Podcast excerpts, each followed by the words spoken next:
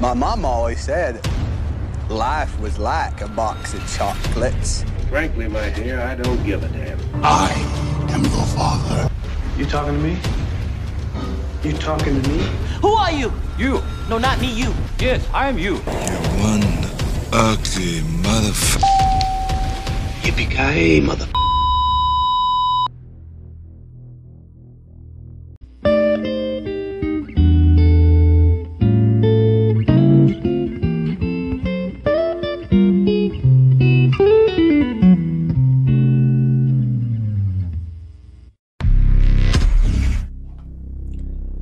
Hey hey hey.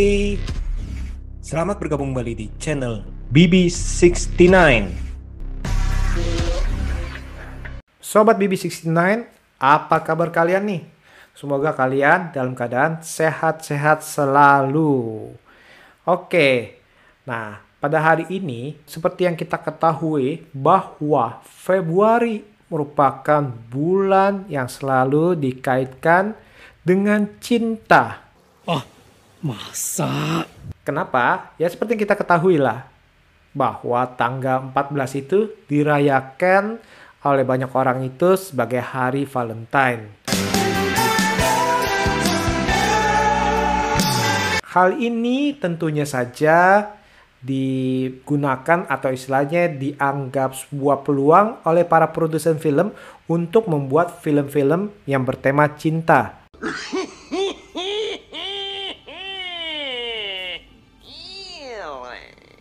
baik itu genre romantic komedi, drama, atau bahkan malahan uh, film-film thriller dengan tema cinta nih atau slasher. This is the most horrific event this town has ever seen. Authorities are calling this the Valentine's Day Massacre. Baru-baru ini uh, dirilis sebuah film romcom terbaru yang dibintangi oleh Jennifer Lopez dan Owen Wilson, judulnya Marry Me. It's three months. I don't even know her. We both did this. So whether we like it or not, we're in this together. We have to embrace the spontaneity of the moment. Film ini berkisah mengenai Kat Valdez yang diperankan oleh J.Lo yang pada hari pernikahannya ini dia ini harus mengetahui bahwa ternyata uh, pacarnya atau calon suami itu ternyata selingkuh. What's everybody looking at? Nothing. Give me your phone. Kat Valdez's husband-to-be, Bastian, caught cheating with her assistant. Nah, dalam keadaan mum- rumetnya ini, dia terdorong untuk mengambil suatu keputusan yang spontan, yakni dia itu memilih seorang dari penonton untuk menikahi dirinya. They say if you want something different, you have to do something different. I'll marry you. You.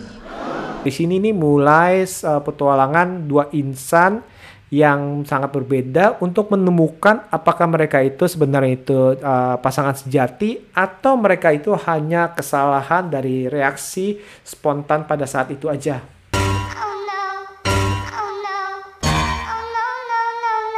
Di saat kita ketahui nih, uh, saat-saat ini banyak sekali film-film yang lebih membumi dalam arti lebih realistis lah ya, uh, di mana tidak mau menjual impian yang muluk-muluk.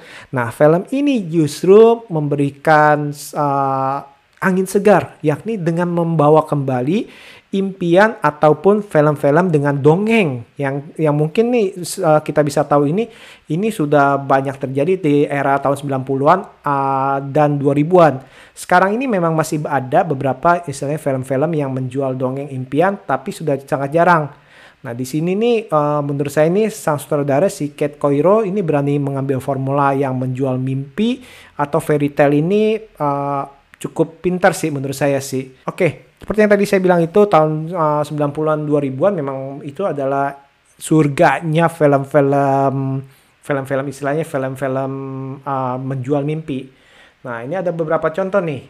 Yang pertama ada Pretty Woman. When I was a little girl, I would pretend I was a princess, and then suddenly, this night, Kita udah tahu nih ini film yang sangat-sangat uh, sangat-sangat disukai pada zamannya bahkan uh, mungkin akan sering ditonton ulang oleh para generasi uh, yang uh, pada zaman uh, zamannya itu menonton film ini karena film ini benar-benar sangat-sangat berkesan bintangnya oleh Richard Gere dan uh, dibintangi oleh Julia Roberts. Selain dari filmnya yang sangat laku, soundtracknya pun ini berkumandang istilahnya. Waktu itu pada masa itu di radio-radio berkumandang. Bahkan nih sekarang nih di radio-radio yang memutar lagu-lagu lawas, soundtracknya It Must Have Been Love masih ada.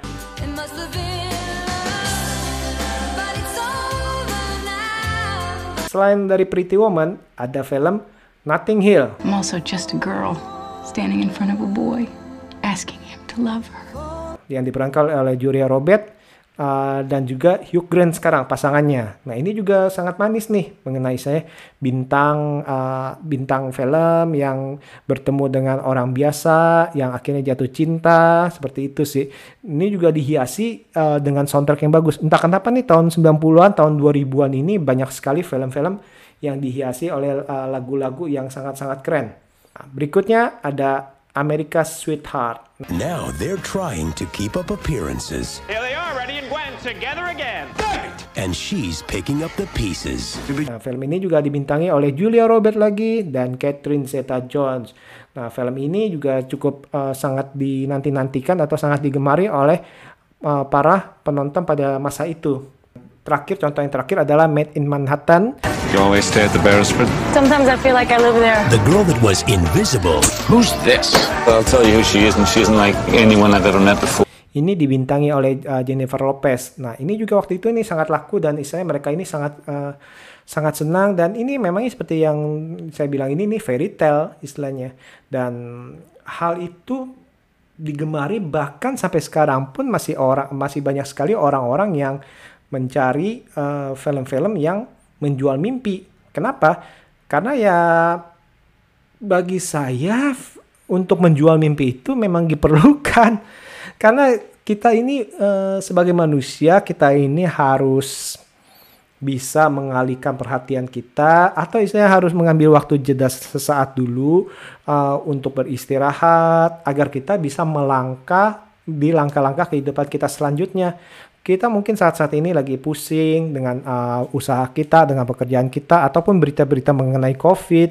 Nah, hal itu membuat kita tekanan-tertekanan, istilahnya akhirnya itu kita memang harus istirahat sebentar dan menonton, istilahnya melihat sebuah impian, sebuah dongeng. Kita ini harus dibuat dengan dongeng sesaat untuk istilahnya refreshing lah istilahnya. Setidaknya itu refreshing. Uh, abis itu baru kita bisa melangkah kembali. Kenapa? Karena kadang-kadang itu dongeng itu uh, isi dari dongeng itu adalah optimisme.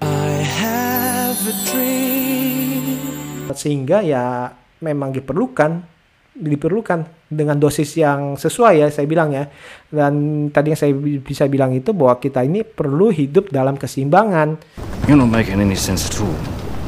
jadi eh, di satu sisi kita nggak boleh eh, terbuai dengan dongeng-dongeng yang ada dalam arti namun di satu sisi kita memang perlu untuk istilahnya untuk mericharge kita, mericharge dan istilahnya untuk melihat dongeng itu supaya kita ini timbul optimisme kita seperti itu. Nah, oke, kita kembali ke film ini.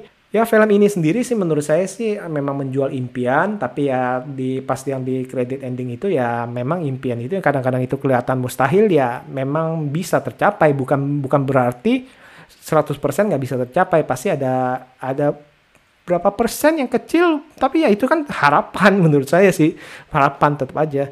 Nah, di sini digambarkan si Charlie ya, Charlie ini diperankan oleh Owen Wilson ini uh, sebagai single parents bekerja sebagai guru matematika. Ini menurut saya ini mewakilkan orang-orang biasa yang harus menerima perubahan bahwa ia ini sekarang ini menjadi suami dari uh, seorang diva yang superstar yang sangat-sangat terkenal. Yang yang pastinya itu kehidupannya itu beda sekali. Kayak misalnya si Cari kan kehidupannya itu benar-benar istilahnya uh, seperti orang-orang kebanyakan seperti kita ini ya biasa. Misalnya pergi kerja pulang ngurusin anak segala macam sedangkan uh, kalau pas waktu dia masuk ke kehidupannya si Cat nah itu kan benar-benar berbeda sekali. Si Cat itu bisa hari ini hari ini bisa pindah-pindah negara bahkan istilahnya. Seperti itu. Nah Charlie ini juga mewakili untuk para penonton yang mencoba berpikir logis menurut saya sih bahwa bahwa dalam arti di sini si Charlie ini berpikir bahwa uh, ini hubungan kita nggak bakal bisa. Kamu adalah superstar, saya adalah orang biasa, dan ini kita nggak bisa disatukan. We don't need to pretend. I don't fit.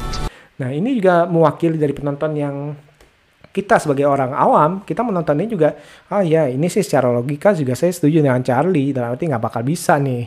Nah, sedangkan Cat di sini juga menggambarkan, menurut saya ini, saya menggambarkan dengan baik bahwa uh, ternyata seorang uh, diva atau seorang superstar itu, itu ternyata itu ya manusia juga yang mana bisa terketuk hatinya dan istilahnya bisa jatuh cinta pada orang biasa juga. Nah itu dia tuh menurut saya nih. Hanging with you guys today, I don't know, it made me feel kinda normal. Call me if you're lonely.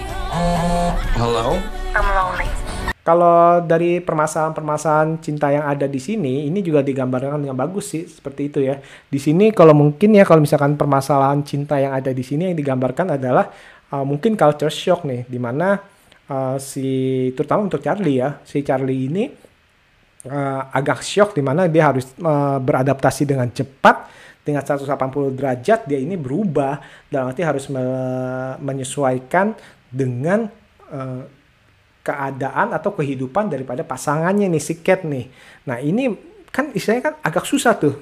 Ditambah lagi dalam arti ditambah lagi ya orang-orang istilahnya orang-orang yang suara-suara sumbang daripada orang-orang yang ada entah itu kalau di sini gambarkannya media. Nah kalau di dunia nyata mungkin gambarannya itu adalah uh, tetangga atau orang-orang yang kita kenal teman bahkan teman baik pun bisa nusuk dari belakang. Misalkan uh, ini cinta beda status nih pasti ya nanti yang bilang ah ini mah uh, matre tuh cowoknya atau ah ini mah ceweknya matre nih. Atau misalnya kalau ini ada dasar nih pasti menggunakan nih mah pasti cuma sebagai bumper aja ini mas pasti sebagai cuman pelarian aja ini mah pasti cuma sebentar aja. Nah itu kata-kata julid uh, atau misalnya kata-kata uh, gosip-gosip yang seperti itu itu uh, tidak jarang menjadi permasalahan daripada hubungan uh, manusia nih. Nah itu dia itu sih. Nah di sini jadi menurut saya ini hal-hal yang sederhana itu uh, yang kita temukan di kehidupan sehari-hari juga diangkat nih ternyata nih di dalam film ini nih kalau dari segi positif negatifnya, kalau lagi kita ngomong dari segi positifnya dulu aja kali ya.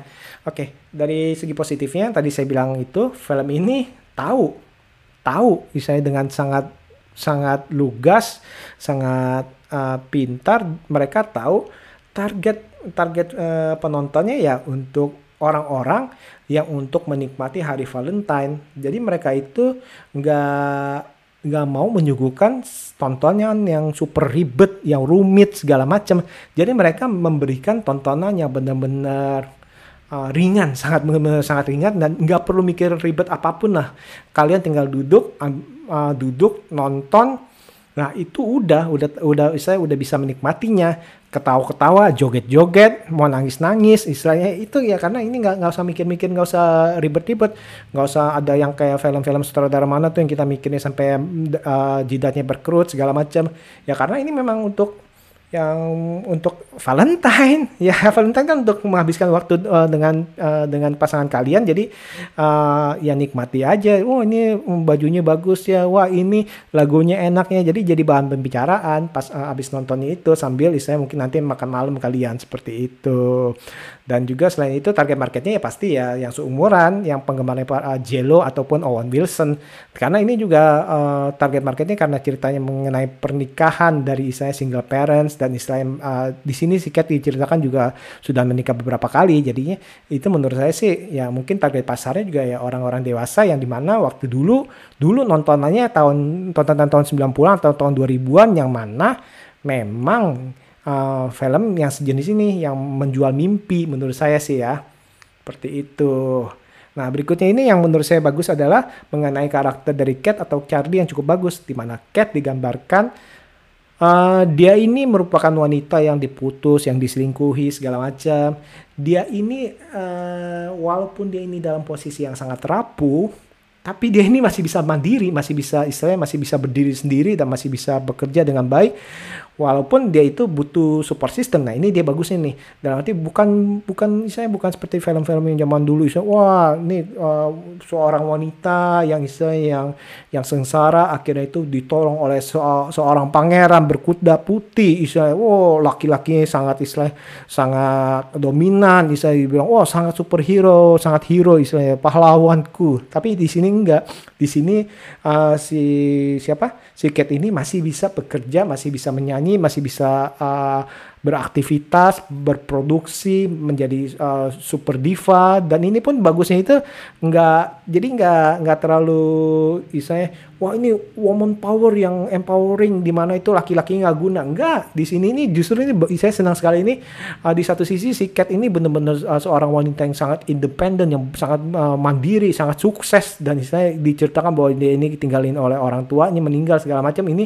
dia ini udah bisa uh, membangun istilahnya karirnya sendiri sendiri.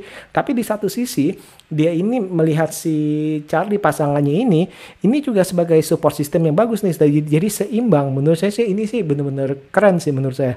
Nah tadi itu tadi, tadi saya bilang itu si Charlie si Charlie juga di sini kan juga digambarkan sebagai pria dewasa yang istilahnya bertanggung jawab, di mana dia jadi single parents, di mana dia hidupnya itu sangat-sangat teratur.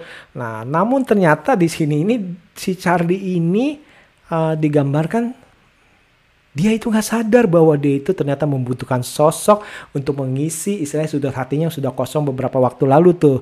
Nah ini dia nih, ini uh, menurut saya ini keren nih, keren penggambaran-penggambaran dari dari para karakternya nih. Nah berikutnya, berikutnya yang ter, yang, yang tentunya keren di film ini yang nggak bisa di diabaikan yaitu lagu-lagunya. Lagu-lagunya ini menurut saya ini benar-benar sangat-sangat wah pokoknya goyang ngebel. Istilahnya benar-benar ya, keren lah menurut saya ya. Dan itu nggak bisa di ini nggak bisa di apa nggak bisa diabaikan. Dan saya pun masih mendengarkan setelah saya nonton film ini saya beberapa hari ini dengerin lagu-lagu dia ini nih ada beberapa lagunya nih nah tuh ada 13 lagu ada Here Comes the Bride Mary Me nih Mary Me ini kan udah top banget lah keren nih Terus habis itu ada Church si Jennifer Lopez tuh video pas waktu di klipnya juga gile banget istilahnya uh, jogetnya itu keren banget. Terus habis itu ini si Maluma juga mm, memberikan apa menyumbang beberapa lagu nih ini keren nih. Love of My Life itu bagus. Ya ini semuanya bagus sih menurut saya sih ya. Segundo juga bagus. On My Way itu juga keren tuh. Keren itu. Uh, terus Nobody Watching. Nah, ini ada 13 lagu nih. Nah, ini bisa kalian dengarkan nih di mungkin di Spotify atau kalian uh, di Apple Music itu kalian ini kalian cari nih. Ini keren-keren nih. Bener-bener keren nih. Harus ditonton, harus ditonton. Eh harus ditonton, harus didengarkan sampai saya itu sampai saya kehilangan apa kata-kata ya. Hmm. Nah itu tadi itu soundtracknya, soundtracknya itu kalau kita nonton di bioskop itu wah itu bener-bener dimanjakan lah lagu-lagunya itu wah bener-bener istilahnya uh, wah keren banget deh pokoknya ya pokoknya. Oke, nah sekarang ini kalau kekurangannya ya, kekurangannya menurut saya ini adalah keberadaan daripada karakter pendukungnya yang sayangnya sayang itu hanya tempelan aja sih memang karakter-karakter pendukungnya banyak dan istilahnya memang ada ada beberapa memang cocok untuk tempelan aja istilahnya. Baik itu dari guru-guru ataupun dari istilahnya uh, sahabatnya ataupun dari asistennya. Itu itu memang tempelan. Tapi yang saya sangat sayangkan adalah karakter dari saya si anak si si Lou Gilbert yang diperankan oleh Chloe Coleman. Ini harusnya ini diberikan porsi lebih baik sih kalau menurut saya.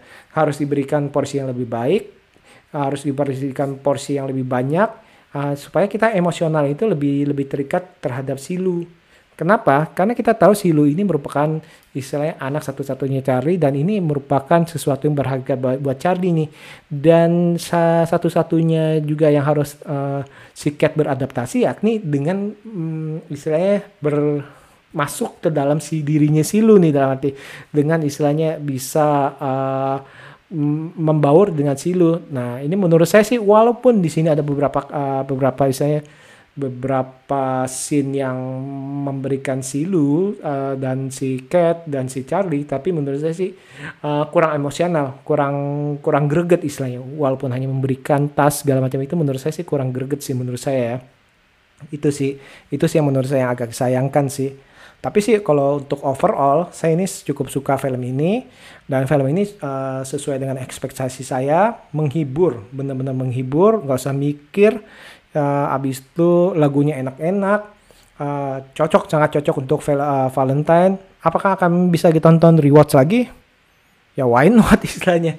Ya akan mungkin nanti akan bisa di rewatch terus. Misalkan kalau nanti akan udah sudah di layanan streaming segala macam itu ya pasti kita akan rewatch ataupun misalkan kalau kalian ingin nonton berulang di bioskop ya itu boleh-boleh aja sih dalam arti. Karena keren juga sih. Oke saya rasa untuk episode kali ini sekian dulu. Jangan lupa nih kalian untuk subscribe channel saya BB69 agar kalian tetap selalu terupdate uh, dengan info-info film terbaru dan sekarang juga saya juga sudah mulai ke GoPlay. Nanti kalian kalau di GoPlay kalian uh, boleh cari atas nama Setiawan dan di situ juga saya juga beberapa juga nanti akan uh, live streaming untuk membahas beberapa film. Oke, saya rasa sekian dan terima kasih dan see you.